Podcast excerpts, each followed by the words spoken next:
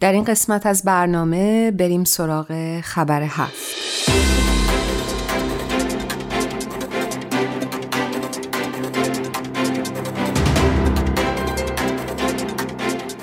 در بخش خبر هفت امروز تصمیم گرفتیم بخشهایی از نامه خانم محفش ثابت یکی از زندانیان بهایی در ایران رو با شما سهیم بشیم.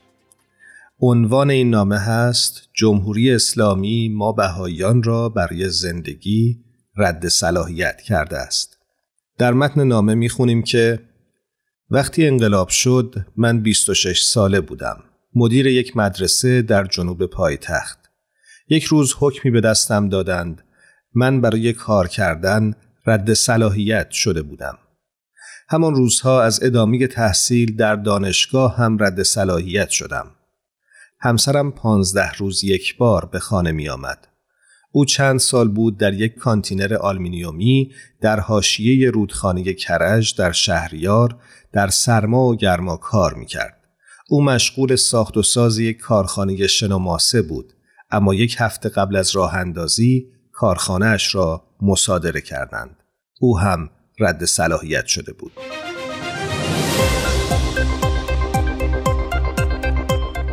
پدرم، برادرم، همه اقوام و دوستان و همکیشانم به تدریج بیکار و خانه نشین شدند و زندگی همه ما در معرض طوفان قرار گرفت. صدها نفر در سراسر کشور دستگیر و زندانی شدند و هر روز خبر اعدام تعدادی از آشنایان و دوستان را از رادیو می شنیدیم. صد درصد دارایی های جامعه ما و اموال و دارایی های بسیاری از همکیشانم مصادره شد و نزدیک به 250 نفر تنها به جرم باهایی بودن اعدام شدند. تشکیلات انتخابی باهایی مسئول اداره امور داخلی جامعه ما بود. آن هم نیز تعطیل اعلان شد و ما همه با هم رد صلاحیت شدیم.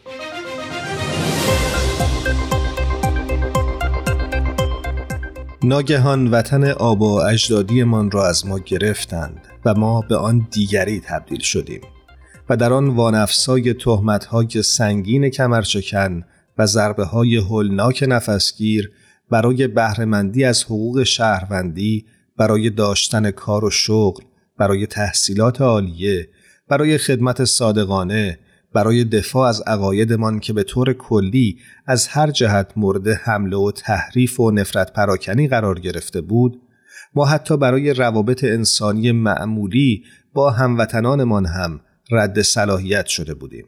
وقتی در سال 1386 دستگیر شدم و دو سال و نیم را در سلولهای تنگ و تاریک فوق امنیتی زیر فشار و بازجویی گذراندم وقتی ما هفت نفر اعضای جمعی موسوم به یاران ایران با کیفرخواست اعدام به دادگاه برده شدیم و حتی به خاطر شریفترین فعالیت های انسانیمان یعنی خدمت داوطلبانه در اداره جامعهمان به 20 سال حبس تعذیری محکوم شدیم با خود می گفتم روزی همه چیز را خواهم نوشت و بی پایه و اساس بودن اتهام جاسوسی را برملا خواهم کرد.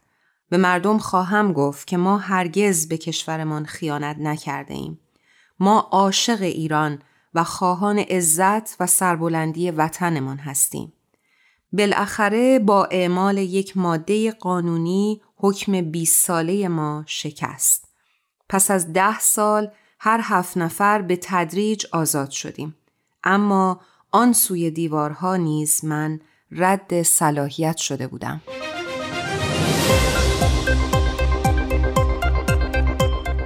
همونجوری که حتما می‌دونید متاسفانه خانم ثابت و خانم فریبا کمال آبادی و بسیاری دیگر از بهایان اخیرا دوباره دستگیر شدند و با احکام جدی و سنگین روبرو هستند. در ادامه این نامه بعد از دستگیری دوم خانم ثابت می نویسند که دوباره به بند زندان اوین جایی که کمتر از پنج سال پیش پس از تحمل ده سال حبس زمین آن را در برابر همبندی های عقیدتی و سیاسی هم بوسیده و محل را ترک کرده بودم بازگشتم.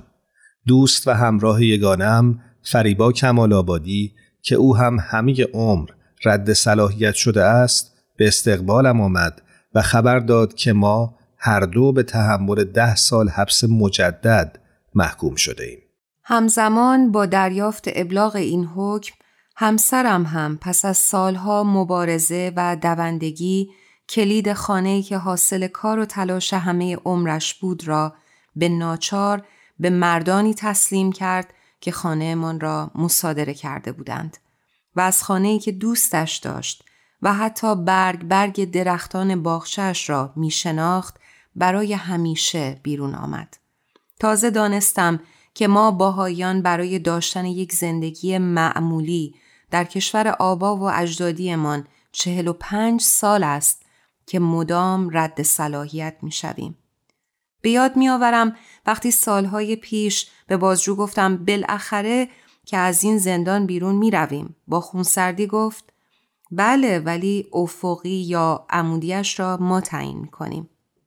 حالا دیگر من افقی پیش روی خود نمی بینم و از عدالت حکومت درباره خود قطع امید کردم و مردم ایران را مخاطب قرار می دهم و می گویم که اگر حکومت کشورمان ما را برای زندگی رد صلاحیت کرده است شما نکنید. ما هم به مانند سایر مردمان این مرز پرگوهر حق داریم زندگی شایسته ای داشته باشیم. از حقوق شهروندی برخوردار شویم. کار و کسب مناسب با قابلیت و توان خود داشته باشیم. دانشگاه برویم. روابط مبتنی بر احترام متقابل با هم میهنانمان داشته باشیم. همه حق دارند عقاید خود را داشته باشند و بر آن اساس زندگی کنند. همه حق دارند از آسایش و امنیت برخوردار باشند و از هر گونه آزار و تعدی توسط فرد یا گروه در امان بمانند و همه توش و توان خود را به جای دفاع از خود صرف آبادانی کشور کنند. هموطنان داستان ما یکیست. لطفا شما ما را رد صلاحیت نکنید و روایت های ما را از زبان خودمان بشنوید. محفش ثابت زندان اوین آبان سال 1402